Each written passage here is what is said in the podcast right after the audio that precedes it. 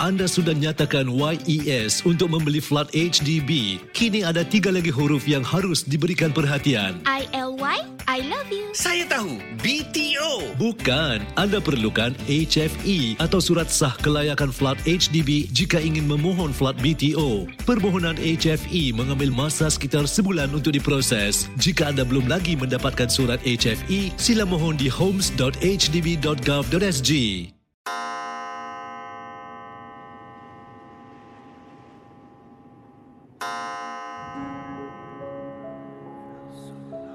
Selamat datang para pendengar Misteri Jam 12.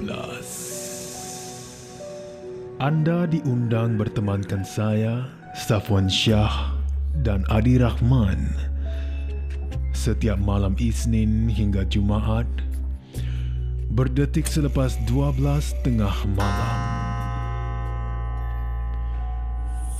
Kisah-kisah misteri anda akan kami kongsikan. Ingat, jangan terlalu taksub atau percaya dengan apa yang dikongsikan dalam gerun malam ini. Ia sekadar hiburan sahaja. Tiada siapa yang boleh mengesahkan kebenarannya. Jangan takut lawan.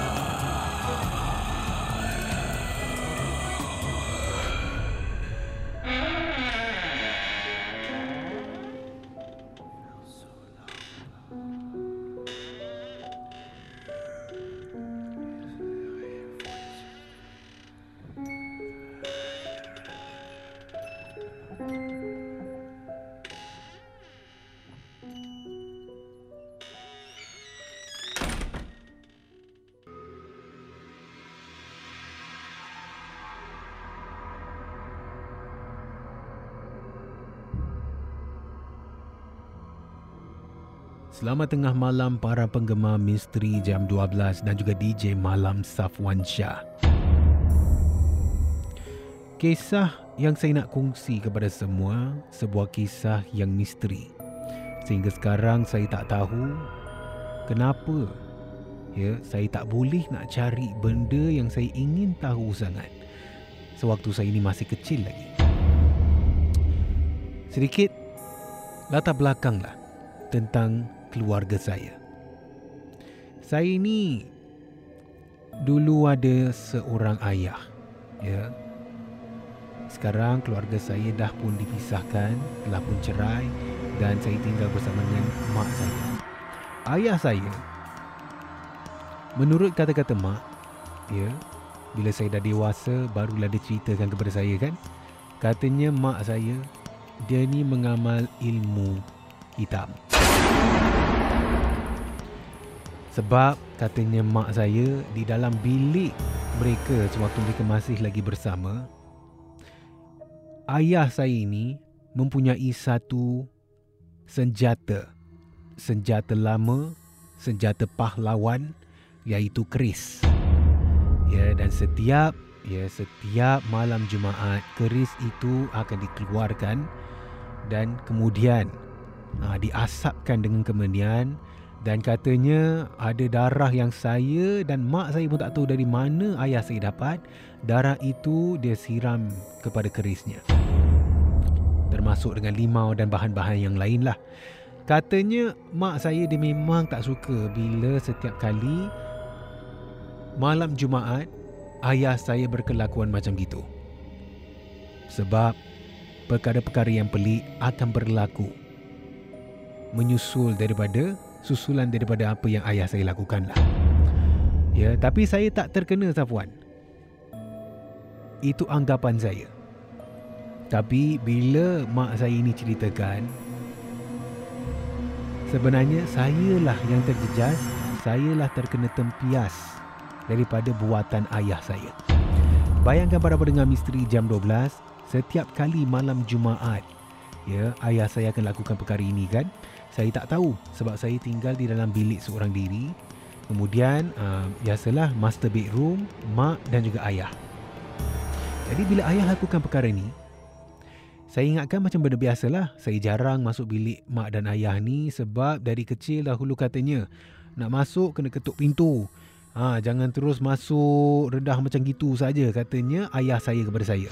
Jadi saya tahu ya bat, uh, kehormatan terhadap privasi mereka ataupun privacy mereka lah di dalam bilik tu.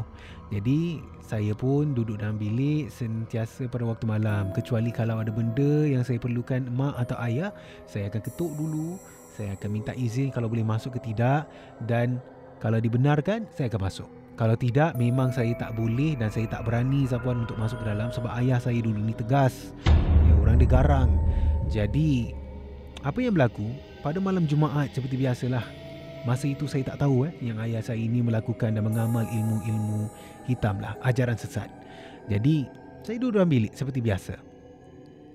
Dan yang peliknya, yang peliknya, selepas 12.30 malam, saya akan dengar di ruang tamu bising sebab macam orang sedang berjalan-jalan macam orang sibuk ya sibuk berjalan ke hulu ke hilir di ruang tamu rumah saya tu tapi saya tak keluar untuk periksa. Dan kadang-kala, ya kadang-kala ada juga saya ini macam terbangun ya. Saya macam dalam keadaan mamai di atas katil dan saya perasan rasanya macam ibu saya yang duduk dekat sebelah katil.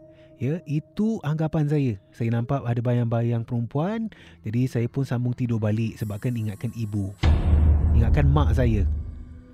Jadi, dapat tahu bila saya ini dah besar, ya cerita daripada mak saya ini ayah saya melakukan ya dan juga mengamal uh, ajaran sesat kemudian saya pun sempatlah tanya oh habis itu sebabnya lah kan mak duduk kat bilik kita gunakan nama uh, Amri je eh bukan nama sebenar.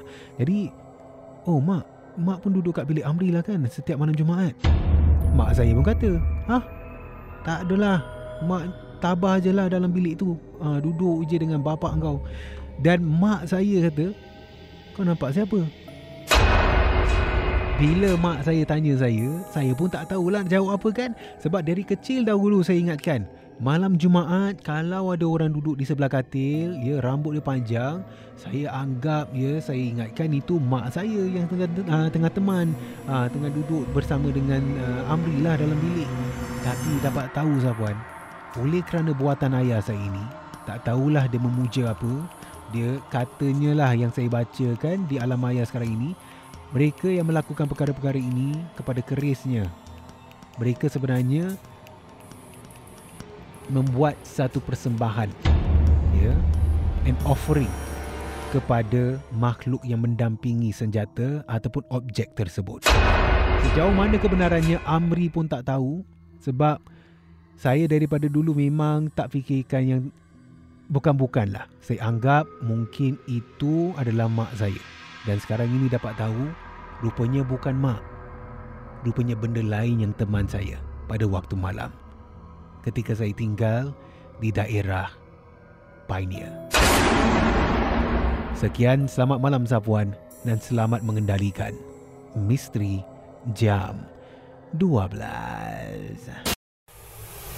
Terima kasih kerana mendengar Misteri Jam 12. Terima kasih kerana rancangan satu jam ini jam 12. seperti mana yang selalu diingatkan.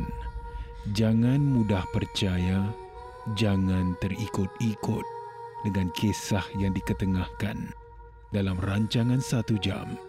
Misteri Jam 12 Gerun Malam. Sehingga kita jumpa lagi di dalam satu lagi malam. Misteri jam 12 satu lagi malam. Kerun. Misteri jam 12 malam. Kerun.